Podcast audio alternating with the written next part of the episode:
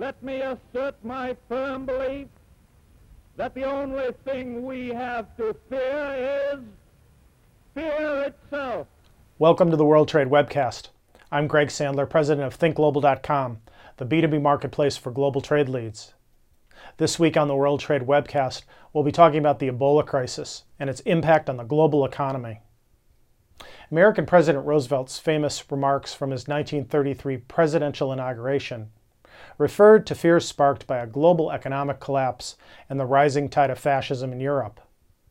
Today, business and political leaders are echoing the public's increasing fears that the Ebola virus will spread from West Africa to the rest of the world. In fact, the Ebola epidemic has been spreading rapidly in the West African nations of Guinea, Liberia, and Sierra Leone. According to the World Bank, if the virus continues to surge in the three worst affected countries and spreads to neighboring countries, the two year regional financial impact could reach US $32.6 billion by the end of 2015, dealing a potentially catastrophic blow to these already fragile economies. We really have two contagions. The first is due to the virus, and the second is due to this aversion behavior or fear factor. We need to get high quality uh, services on the ground that will both prevent new infections and treat the people who are infected. Right now, without any certainty of uh, effective treatment, people are running in all kinds of directions. We need to set up centers in every village, in every urban slum, uh, in the hospitals, where people understand how to prevent the spread of the disease and also how to treat it. The message is really, really clear. We've got to have a massive, complete response as quickly as possible. Speed is of the essence, and compre- comprehensiveness is of the essence. We cannot afford to wait a day longer. We've got to get moving. We've got to get moving right now. Tomorrow, we'll talk about the scope of the crisis.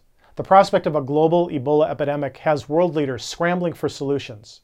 At the same time, stock markets worldwide have been rattled by fears the crisis could quickly spread beyond West Africa.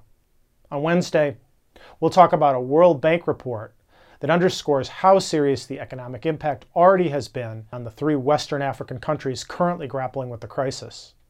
Moreover, the report warns that the situation could become catastrophic under a slow containment, high Ebola scenario.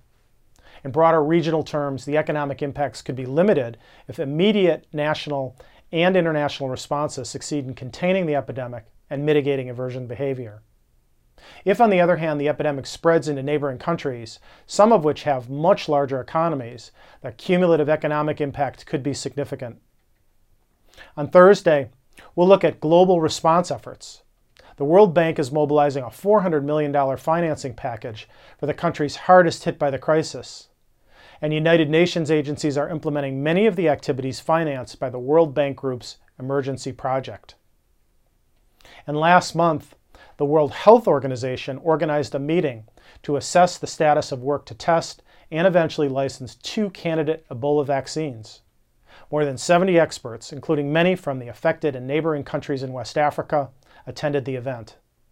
There was broad consensus that a fully tested and licensed product that can be scaled up for use in mass vaccination campaigns is needed as soon as possible.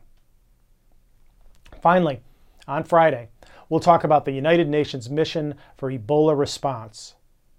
The first ever UN emergency health mission, the mission for Ebola emergency response, is being set up in response to the unprecedented outbreak. The mission will be temporary and will respond to immediate needs related to the fight against Ebola.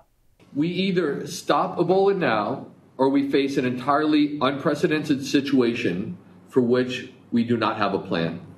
Please join us tomorrow for a closer look at the economic implications of the Ebola crisis. And for our latest schedule of upcoming Think Global webcasts, subscribe to us with any of the links below and bookmark this page. All of our previous webcasts can be found right here at thinkglobal.com/webcast. And thanks for watching.